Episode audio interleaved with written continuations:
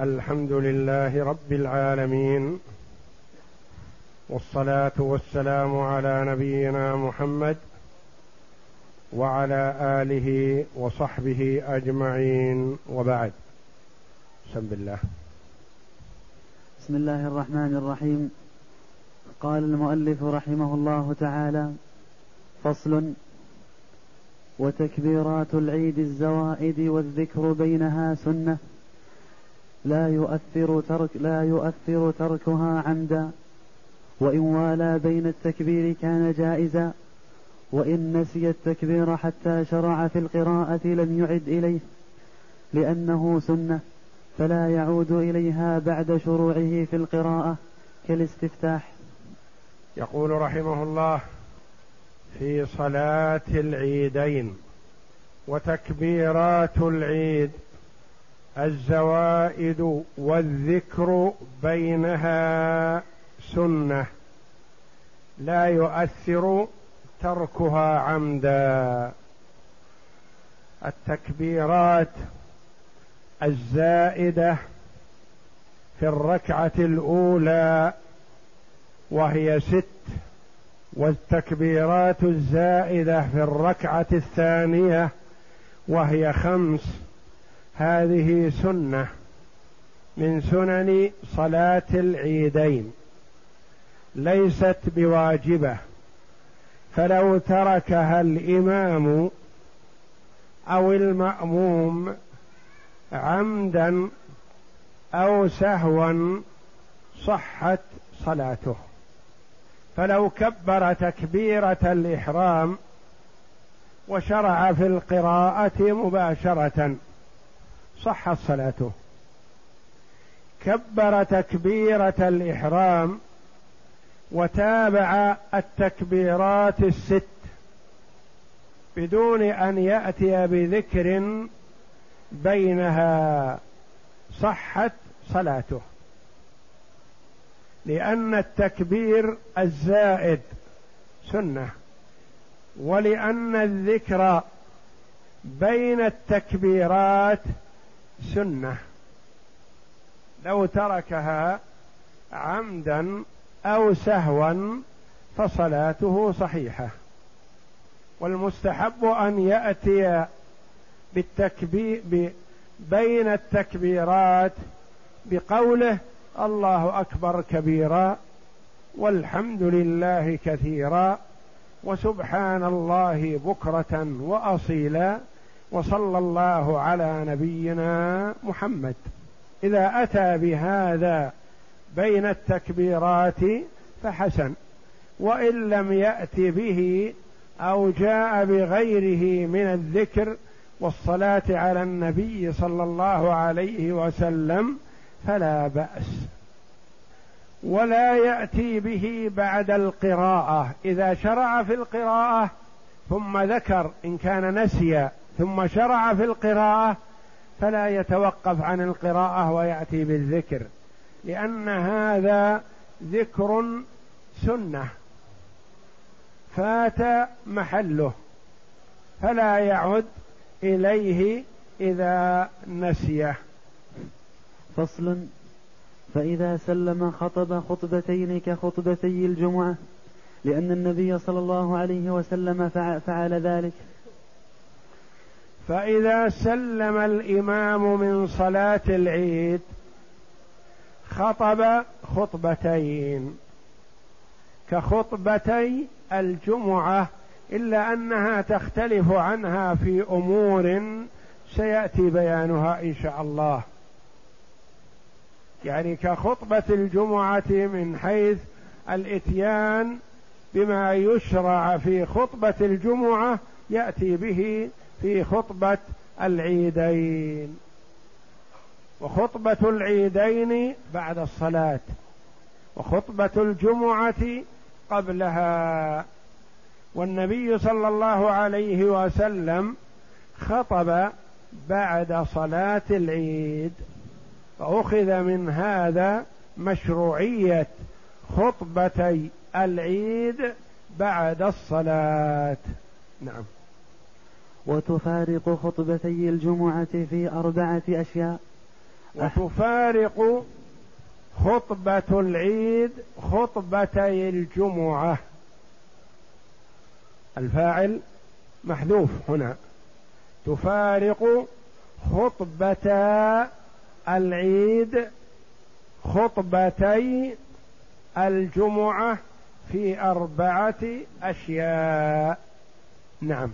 أحدها أن محلها بعد الصلاة لما روى ابن عمر أن النبي صلى الله عليه وسلم وأبا بكر وعمر وعثمان كانوا يصلون العيدين قبل الخطبة متفق عليه. الفوارق أربعة. أولها أن خطبتي العيد بعد الصلاة. وخطبة الجمعة قبل الصلاة.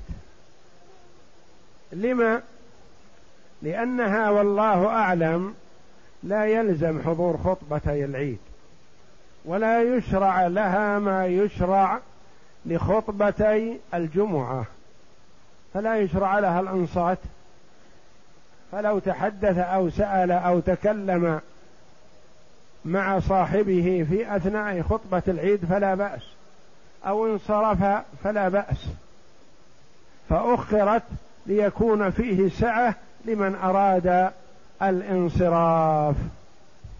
فالنبي صلى الله عليه وسلم بعدما سلم من صلاة العيد قال إنا نخطب فمن أراد أن يجلس فليجلس ومن أراد أن ينصرف فلا حرج عليه.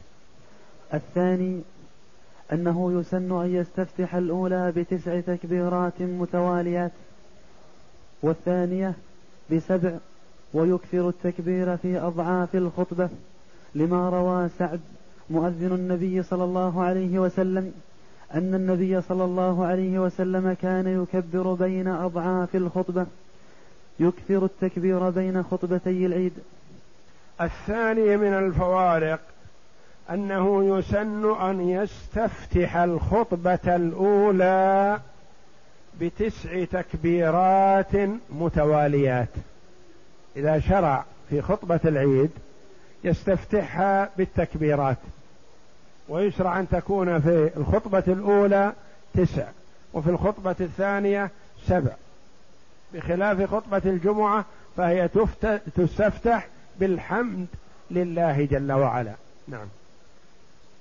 الثالث ويكثر التكبير في ثنايا خطبة العيدين. كل ما تكلم في موضوع يحسن إذا أراد أن ينتقل إلى موضوع آخر أن يكبر أن يقول الله أكبر الله أكبر ثم يأتي بما يريد. نعم. الثالث أن يحثهم في الفطر على إخراج الفطرة. ويبين لهم ما يخرجونه ووقته وجنسه وفي الإضحى يرغبهم في الأضحية ويبين لهم ما يجزئ فيها ووقت ذبحها ويحثهم على الإطعام منها لأنه وقت لأنه وقت هذا النسك فشرع تنبيه. الثالث من الفوارق أنه يحسن في خطبة العيد أن يبين ما يحتاج إليه الناس في هذا اليوم. في عيد الفطر يبين لهم صدقة الفطر. إذا كان المرء أخرجها قبل الصلاة فالحمد لله وهو أفضل وقت لها. أفضل وقت لإخراج صدقة الفطر ما بين صلاة الفجر إلى صلاة العيد. ولا حرج في تأخيرها في يوم العيد ولا يجوز تأخيرها عن يوم العيد. في يوم العيد يجوز إخراجها إذا فاتت على المرء بأن حضر وقت صلاة العيد وهو لم يخرج صدقة الفطر فلا حرج عليه وتصح بعد الصلاة. فلذا يبين الخطيب من لم يخرج صدقة الفطر فعليه أن يبادر بإخراجها اليوم لأنها واجبة على المستطيع. ووجوبها على المستطيع من كان عنده زائد عن قوت يومه. لا ينظر إلى غد وإنما قوت اليوم. فما زاد عن قوت اليوم يخرجه. بخلاف زكاة المال فهذه حسب استطاعته. إذا كان عنده مال وبلغ نصاب وحال عليه الحول إلى آخره أخرج. أما إذا لم يكن نصاب أو لم يحل عليه الحول فلا يلزم بشروطها. أما صدقة الفطر فتلزم لمن كان عنده قوت يومه. لا يخرج قوت اليوم وإنما إذا زاد عن قوت اليوم فيخرج صدقة الفطر. وكذلك الأضحية في صلاة في خطبتي عيد الإضحى يبين حكم الأضحية من حيث أنها سنة مؤكدة ويبين وقت الذبح وأنها لا تصح قبل صلاة العيد وأن وقتها يمتد يوم العيد وثلاثة أيام بعده.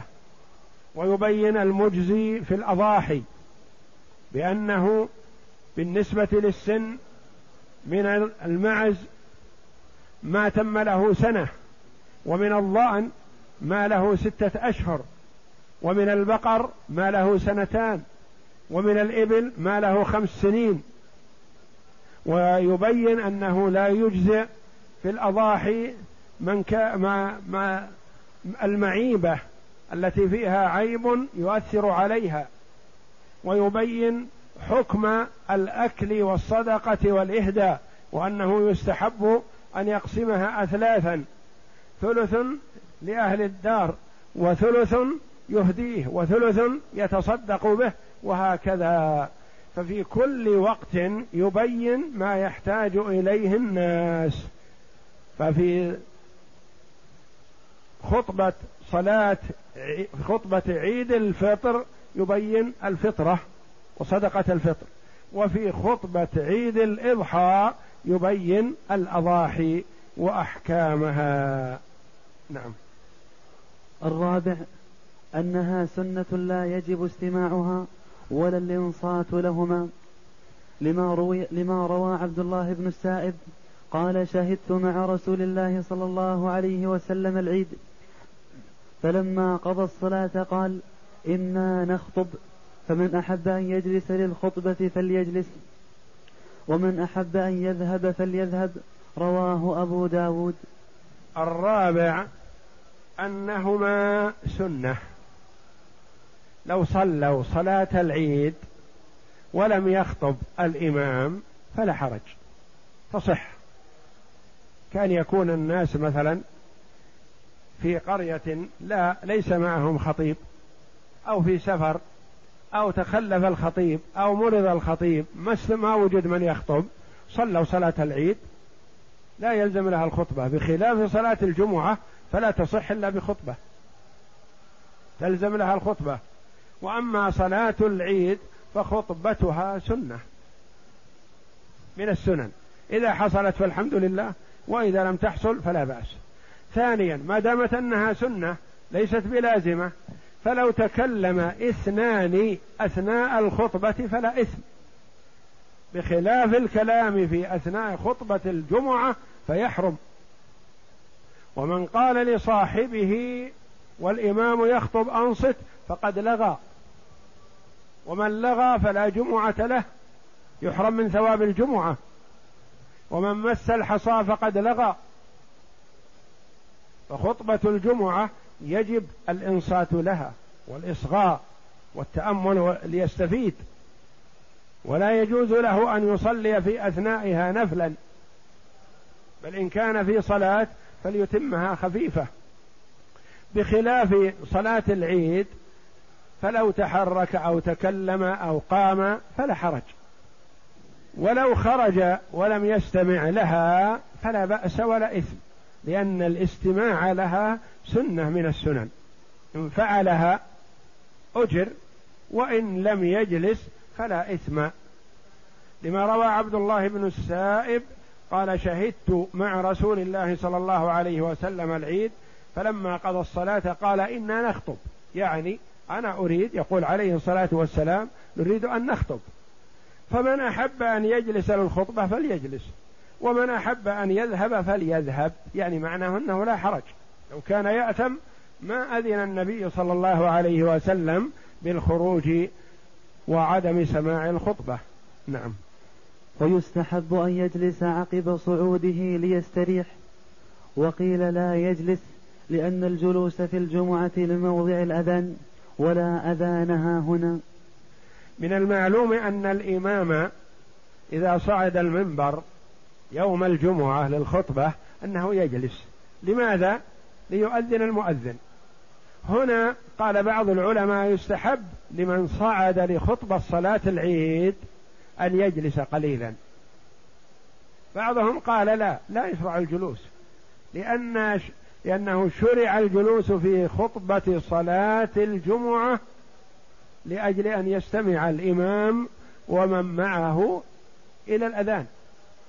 وأما خطبة صلاة العيد فلا يشرع لها أذان فلا يشرع له جلوس فلا حرج. إن جلس قليلا ليستريح وإن شرع في الخطبة مباشرة فلا بأس.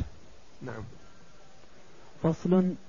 ولا يتنفل قبل الصلاة ولا بعدها في موضع الصلاة لا في المسجد ولا في المصلى إماما كان أو مأموما.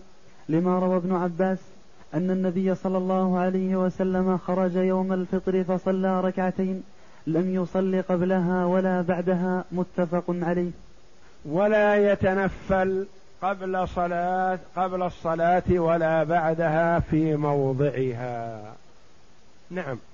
إذا صلى في الصحراء فلا يشرع له أن يتنفل قبلها ولا أن يتنفل بعدها. أولا لأن قبلها ليس في حكم المسجد. مصلى العيد ليس له حكم المسجد في حيث من حيث أنه يجب أو يستحب صلاة ركعتين تحية المسجد. لا ما دام في الصحراء فلا يشرع له تحية لأنه ليس له حكم المساجد. وبعدها لا يشرع أن يصلي لأجل ألا يتوهم الناس أن صلاة العيد أربع ركعات. صلاة العيد ركعتان فقط. فلا يشرع قبلها ولا بعدها. أما إذا كان في المسجد فالمؤلف رحمه الله تعالى قال هنا لا في المسجد ولا في المصلى.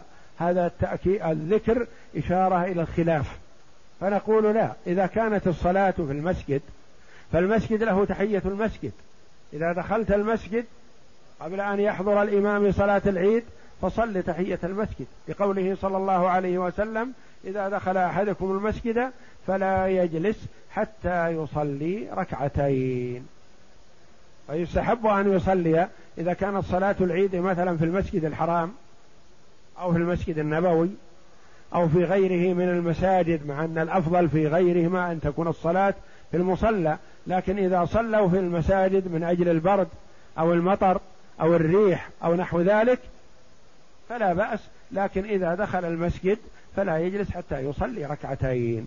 أما إذا كانت الصلاة في المصلى فيستحب إذا دخل أن يجلس ولا يصلي ركعتين لأن المصلى ليس له حكم المساجد. نعم.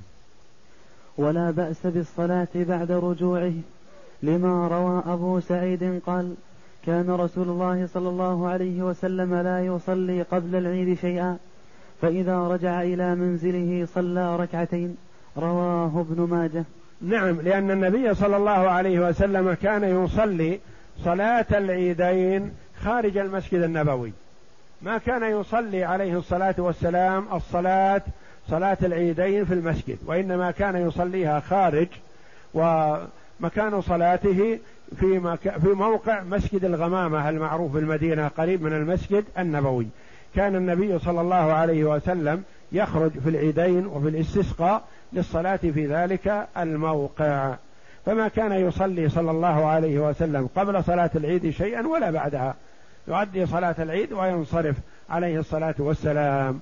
فإذا صليت في خارج المسجد فلا ينبغي أن يصلى قبلها ولا بعدها بخلاف إذا صليت في المسجد فإن تحية المسجد مشروعة. نعم. فصل. ومن سبق بالتكبير أو ببعضه لم يقضه لأنه سنة فات محلها. وقال ابن عقيل يأتي به لأن محله القيام وقد أدركه. فإن أدركه في الركوع تبع تبعه ولم يقضي ولم يقضي التكبير وجها واحدا. وإن أدركه في التشهد قام إذا سلم الإمام فقضى ركعتين يكبر فيها وإن أدركه في الخطبة استمع ثم قضى الصلاة إن أحب. ومن سبق بالتكبير أو بعضه لم يقضه. وقيل يقضه. إذا دخل مع الإمام وقد كبر الإمام ثلاث أو أربع تكبيرات بعد تكبيرة الإحرام. المسبوق ما موقفه. يكبر أولا تكبيرة الإحرام التي هي ركن من أركان الصلاة ثم يتابع الإمام في التكبير. ثم إذا شرع الإمام في القراءة مشروع للمأموم الإنصات. فلا يشرع له أن يقضي التكبيرات السابقة وإنما يشرع له الإنصات لقوله تعالى وإذا قرئ القرآن فاستمعوا له وأنصتوا لعلكم ترحمون. وهذه سنة ولم يقل أحد بوجوبها حتى نقول يقرأها أو يقولها بسرعة كما قيل في الفاتحة. قيل في الفاتحة بوجوبها فنقول يقرأها في سكتات الإمام أو يسرع بقراءتها إذا قرأ الإمام السورة. لأن الفاتحة تختلف عن التكبيرات. الفاتحة مؤكدة والفاتحة قيل بوجوبها على المأموم والمنفرد كما هي واجبة على الإمام. والتكبير سنة وفات محله فلا يقضى. وقيل يحسن أن يقضيه. لما؟ قالوا لأن التكبير محله القيام وهو لا يزال. فإذا انتهى الإمام من التكبير فتابع أنت التكبيرات الباقية لتحصل على فضيلة الإتيان بالتكبير والذكر بينها. فلا بأس إن أتى بالتكبير فلا بأس وإن لم يأتي به فلا حرج. أما إذا أدركه في الركوع فهل يقف ويأتي بالتكبيرات ثم تفوته الركعة؟ لا. يتعين عليه أن يكبر ويركع ليدرك الركعة لأن إدراك الركعة غنيمة. فيكبر ويدرك الركعة ولا يقف يأتي بالتكبيرات. ثم الخلاف إذا لم يدرك الركعتين معا أدرك الإمام وهو في التشهد. ثم قام ليقضي هل يكبر أو لا يكبر؟ لعل الأولى له أن يكبر لأن هذا وقت التكبير فيأتي به. نعم. وفي صفة القضاء أما إذا أدركه في الخطبة جاء وقد انتهى الإمام من صلاة العيد فالأحسن له أن يجلس. إن كان في غير المسجد يجلس ليستمع للخطبة. فإذا انتهى من الخطبة إن أحب أن يقضي صلاة العيد فحسن على صفتها وإن أراد أن يخرج وينصرف مع الناس فلا حرج عليه لأن صلاة العيد ليست بواجبة عليه. وفي صفة القضاء ثلاث روايات. إحداهن يقضيها على صفتها لحديث أنس وفي صفة القضاء جاء وقد انتهى الإمام من صلاة العيد وهو في الخطبة. قلنا يستحب له أن يجلس ليسمع الخطبة. بعدما انتهى الإمام من الخطبة أراد هذا الذي لم يدرك صلاة العيد أن يقضيها. يقضيها على ماذا؟ يقول هو بالخيار بين ثلاثة أمور كلها وردت. رويت عن الإمام أحمد رحمه الله ثلاث روايات في قضاء صلاة العيد. الرواية الأولى أن يقضيها على صفتها. يصلي ركعتين يكبر في الركعة الأولى تكبيرة الإحرام ومعها ست زوائد وتكبيرة في الركعة الثانية القيام من الركوع ومعها ومعها خمس زوائد على صفة صلاة العيد على صفة صلاة الإمام التي انتهت. هذه رواية. الرواية الثانية أن يصليها أربع ركعات. أن يصليها أربع ركعات. ما دام فاتته صلاة العيد فيستحب أن يصليها أربع ركعات بلا تكبيرات زوائد. نعم. الثانية يصليها أربعا بسلام واحد إن أحب أو بسلامين لما بسلام واحد ركعتين وي... ركعتين ركعتين يعني أربع ركعات بسلام واحد أو ركعتين ويسلم وركعتين ويسلم. يقضيها على صفتها أو يقضيها أربع ركعات بسلام واحد أو بسلامين. نعم. لما روى الأثرم عن عبد الله بن مسعود قال من فاته العيد فليصلي أربعا ولأنها صلاة عيد فإذا فاتت صليت أربعا كالجمعة. قالوا مثل الجمعة. من فاتته صلاة الجمعة كم يصلي؟ أربع ركعات لأنه لا يجزي منه أن يصلي ركعتين. فإذا فاتته صلاة الجمعة صلى أربع. نقول لهذا من فاتته صلاة العيد صلى أربع. ثم هو بالخيار إن شاء بسلامين وإن شاء بسلام. نعم. الثالث هو مخير بين ركعتين أو أربع لأنه تطوع نهار فكانت الخيرة فيه إليه كالضحى. الرابع الرواية الثالثة أنه مخير إن شاء صلى ركعتين وإن شاء صلى أربع. إذا فيها ثلاث روايات. الرواية الأولى أن يقضيها على صفتها سواء بسواء. الثانية أن يقضيها أربع ركعات بسلام واحد أو بسلامين. الرواية الثالثة أنه مخير إن شاء قضاها ركعتين وإن شاء قضاها أربع ركعات. نعم.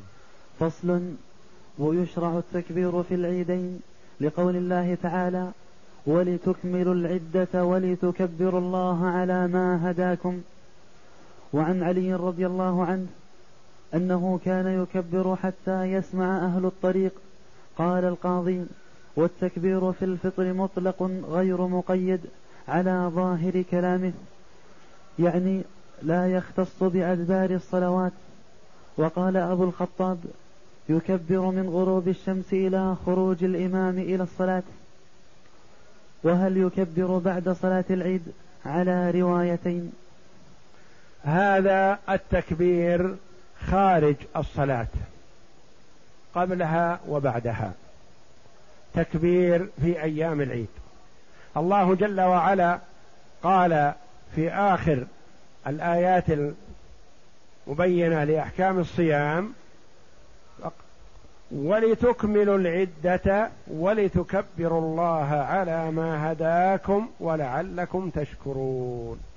لتكملوا العدة إكمال العدة عدة الصيام. ثم شرع التكبير بعد ذلك. فيشرع التكبير في عيد الفطر من غروب الشمس ليلة العيد إلى أن تقضى الصلاة.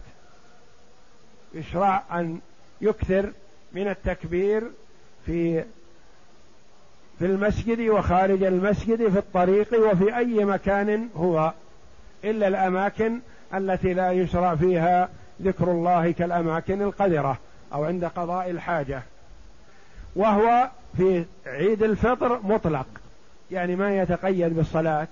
نقول إذا صلينا المغرب ليلة العيد نكبر إذا صلينا العشاء ليلة العيد نكبر إذا صلينا الفجر صباح العيد مثلا نكبر لا.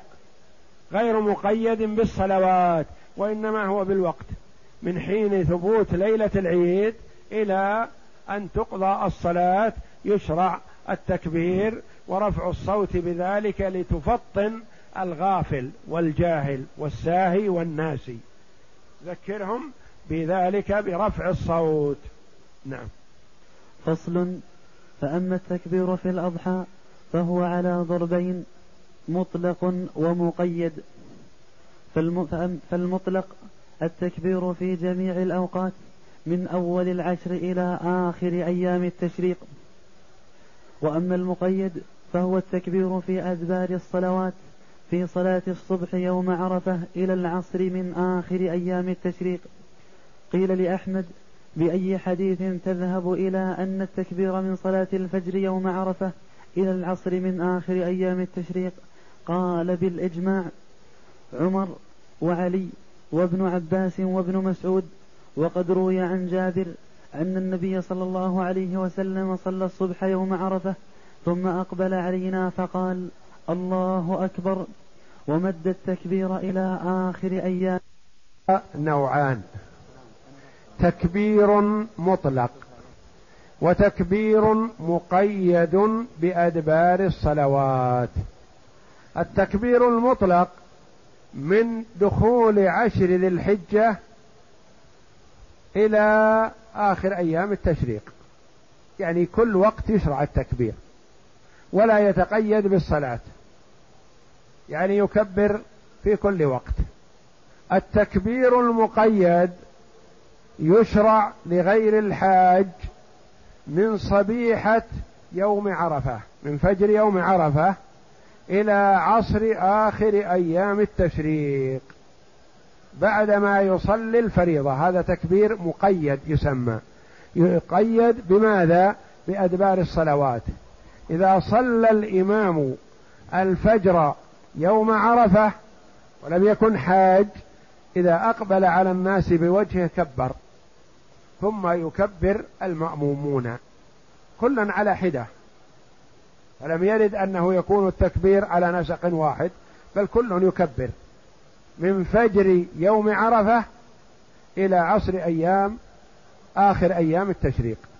يعني فجر يوم تسعة ويستمر يوم تسعة كله وعشرة كله وأحد عشر واثنى عشر وثلاثة عشر إلى صلاة العصر يوم الثالث عشر. تسعة وعشرة وثلاثة أيام التشريق يوم خمسة أيام يشرع التكبير أدبار الصلوات. وأما الحاج فيشرع له التكبير من ظهر يوم العيد لأنه قبل ذلك مشغول بماذا؟ بالتلبية. الحاج مشغول بالتلبية يلبي يوم عرفة ويلبي صبيحة يوم العيد. حتى يرمي جمرة العقبة ثم يتوقف عن التلبية حينئذ فيبدأ عنده التكبير المقيد بأدبار الصلوات في صلاة الظهر من يوم النحر. يكبر حتى عصر آخر أيام التشريق الذي هو اليوم الثالث عشر. وصفة التكبير المشروع الله أكبر الله أكبر. لا إله إلا الله والله أكبر. الله أكبر ولله الحمد. هذه صفة التكبير الواردة. الله أكبر الله أكبر لا إله إلا الله والله أكبر الله أكبر ولله الحمد. ويكررها. لأن هذا يروى عن علي وابن مسعود. قال أبو عبد الله اختياري تكبير ابن مسعود المراد بأبي عبد الله أحمد بن حنبل رحمه الله. نعم. اختياري تكبير ابن ابن مسعود وذكر مثل هذا ولأن في حديث جابر أن النبي صلى الله عليه وسلم كبر تكبيرتين ولأنه تكبير خارج الصلاة فكان شفعا كتكبير الأذان. يعني يكون شفعا على تكبيرتين تكبيرتين. الله أكبر الله أكبر لا إله إلا الله والله أكبر الله أكبر ولله الحمد. فالتكبير شفعا كالأذان والتهليل وترا فصل وموضعه أدبار الصلوات المفروضات ولا يشرع عقب النوافل لأنه لا أذان لها فلم يكبر بعدها كصلاة الجنازة. وإن سبق الرجل ببعض الفريضة كبر إذا سلم وإن صلاها كلها وحده ففيه روايتان. إحداهما يكبر لأنه ذكر مشروع للمسبوق فأشبه التسليمة الثانية. والثاني لا يكبر لأن ابن عمر كان لا يكبر إذا صلى وحده. وقال ابن مسعود إنما التكبير على من صلى في الجماعة ولأنه مخصوص بوقت. فخص بالجماعة كالخطبة. وموضع التكبير متى؟ أدبار الصلوات يعني عقب الصلاة. ولا يشرع عقيب النوافل. ما يشرع التكبير بعد الراتبة قبل الصلاة أو بعد الصلاة كما لا يشرع بعد الوتر. وإنما يشرع عقب الصلاة المفروضة. ثم هل يشرع سواء كان صلى جماعة أو صلى منفرد؟ قالوا لا. يشرع في صلاة الجماعة فقط. أما إذا صلى منفرد فلا يشرع له لما روي عن ابن عمر وابن مسعود رضي الله عنهم أن التكبير مشروع في صلاة الجماعة. أما المسبوق فيشرع له إذا سلم لأن الإمام يسلم قبله ثم يكبر. ثم يقوم المسبوق الذي فاته ركعة أو أكثر فيتمها. فإذا سلم المسبوق ولو أن الإمام انتهى من التكبير فيكبر استحبابا. نعم. والمسافر كالمقيم في التكبير والمرأة كالرجل. قال البخاري النساء كن يكبرن خلف أبان بن عثمان وعمر بن عبد العزيز مع الرجال في المسجد. ويخفضن أصواتهن حتى لا يسمعهن الرجال. وعن, و... نعم. وعن أحمد أنها لا تكبر. وهذا التكبير مشروع للمقيم كما هو مشروع للمسافر كذلك. ويشرع للرجال ويشرع للنساء لأن النساء كنا يكبرن خلف أبان. ابن عثمان ابن عفان رحمه الله ورضي الله عن أبيه. ومع عمر بن عبد العزيز فكان النساء يكبرن في عصر التابعين. وهذا والله أعلم ورثوه من عصر الصحابة رضي الله عنهم. كانوا يكبرون مع التابعين الذين عاصروا الصحابة رضي الله عنهم. ففهم من هذا أن التكبير مشروع للرجال والنساء لكن على النساء أن يخفضن أصواتهن. فلا يرفعن أصواتهن لأنه ربما يثير الغرائز عند الرجال إذا سمعوا أصوات النساء. نعم. ومن فاتته صلاة في أيام التكبير فقضاها فيها كبر وإن قضاها بعدها لم يكبر لأن التكبير مقيد بالوقت. التكبير هذا مقيد بالوقت وفي أدبار الصلوات. فاتته صلاة من صلوات أيام التشريق. وقضوها جماعة في غير وقتها. إن كان هذا القضاء في أيام التشريق كبروا. وإن كان هذا القضاء في غير أيام التشريق فلا يكبروا. مثلا فاتتهم صلاة العصر في اليوم الحادي عشر من ذي الحجة مثلا فقضوها بعد المغرب مثلا. ما حكم التكبير؟ مشروع لأنها صلاة يشرع لها التكبير قضيت في وقت يشرع فيه التكبير. فاتتهم صلاة العصر في اليوم الثالث عشر فقضوها بعد غروب الشمس من ذلك اليوم. فهل يشرع لهم التكبير؟ لا لأن وقت التكبير انتهى انتهى بغروب الشمس انتهى وقته فلا يشرع التكبير حينئذ. فإذا قضيت الصلاة في وقت التكبير شرع لهم التكبير. قضيت الصلاة في غير وقت التكبير فلا يشرع حينئذ. فصل ويكبر مستقبل القبلة فإن أحدث قبل التكبير لم يكبر لأن الحدث يقطع الصلاة. ويكبر الإمام والمأمومون متى؟ مستقبل القبلة بالنسبة للمأمومين. وأما بالنسبة للإمام فمن المعلوم أنه يتوجه بوجهه إلى الجماعة إلى المأمومين فيكبرون معا. إذا حصل الحدث بعدما انصرف من الصلاة وأحدث فهل يكبر أو لا؟ قالوا لا لأنه انفصل عن الصلاة وخرج ووجد الفاصل وهو الحدث فلا يشرع حينئذ التكبير للمحدث الذي أحدث بعد الصلاة. نعم. وإن نسي التكبير استقبل القبلة وكبر ما لم يخرج من المسجد. فإن نسي التكبير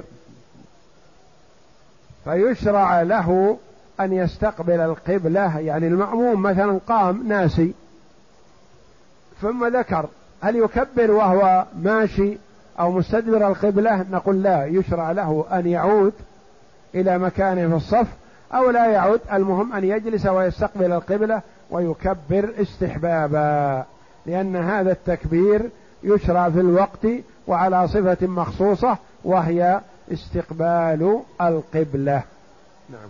ويستحب الاجتهاد في العمل الصالح في أيام العشر. لما روي عن النبي صلى الله عليه وسلم أنه قال ما العمل ما العمل في الأيام في أيام أفضل منه في العشر. قالوا ولا الجهاد في سبيل الله. قال ولا الجهاد في سبيل الله. إلا رجل خرج يخاطر بنفسه وماله فلم يرجع بشيء. أخرجه البخاري. ويستحب الاجتهاد في الأعمال الصالحة مطلقا في العشر الأول من ذي الحجة. يجتهد في الصلاة والإكثار من النوافل نوافل الصلاة بالصيام بالصدقة بالإكثار من ذكر الله الإكثار من قراءة القرآن الإكثار من الأعمال الصالحة من صلة الرحم وبر الوالدين والإحسان إلى الفقراء وغير ذلك من الأعمال الصالحة لأن العمل الصالح في هذه الأيام أحب العمل إلى الله. لقوله صلى الله عليه وسلم ما من أيام العمل الصالح فيها أحب إلى الله من هذه الأيام يعني أيام العشر. قالوا يا رسول الله ولا الجهاد في سبيل الله؟ يعني الجهاد في سبيل الله في غير أيام العشر. ألا يعادل العمل الصالح في أيام العشر؟ قال ولا الجهاد في سبيل الله. إلا صورة واحدة من صور الجهاد وهي رجل خرج يخاطر بنفسه وماله فلم يرجع من ذلك بشيء. نفسه استشهدت في سبيل الله وماله أنفق في سبيل الله هذا مثل ذاك والله أعلم. فمعناه أن ها أن العمل الصالح في أيام العشر أفضل العمل. ولذا اختلف العلماء رحمهم الله في العمل الصالح في عشر ذي الحجة أيها أفضل هو العشر الأواخر من رمضان. قال بعض العلماء العشر الأواخر من رمضان أفضل لأن فيها ليلة القدر. بعض العلماء قال العشر الأوا... الأول من ذي الحجة أفضل لحديث النبي صلى الله عليه وسلم. وجمع بعض العلماء رحمهم الله جمعا حسنا. فقال الأيام أيام عشر ذي الحجة أفضل من أيام عشر الأواخر من رمضان. وليالي العشر الأواخر من رمضان أفضل من ليالي العشر من ذي الحجة. لنجمع بين الأحاديث في فضل الأيام والليالي. فورد فضل ليالي عشر الأواخر من رمضان بليلة القدر. لأنها تتحرى فيها ليلة القدر وليلة القدر خير من ألف شهر. ومن قام ليلة القدر إيمانا واحتسابا غفر له ما تقدم من ذنبه وما تأخر. وأيام الأول من عشر ذي الحجة فيها هذا الحديث الصحيح. ما من أيام العمل الصالح فيها أحب إلى الله من هذه الأيام يعني أيام العشر قالوا يا رسول الله ولا الجهاد في سبيل الله؟ قال ولا الجهاد في سبيل الله إلا رجل خرج بنفسه وماله فلم يرجع من ذلك بشيء. والله أعلم وصلى الله وسلم وبارك على عبد ورسول نبينا محمد وعلى آله وصحبه أجمعين.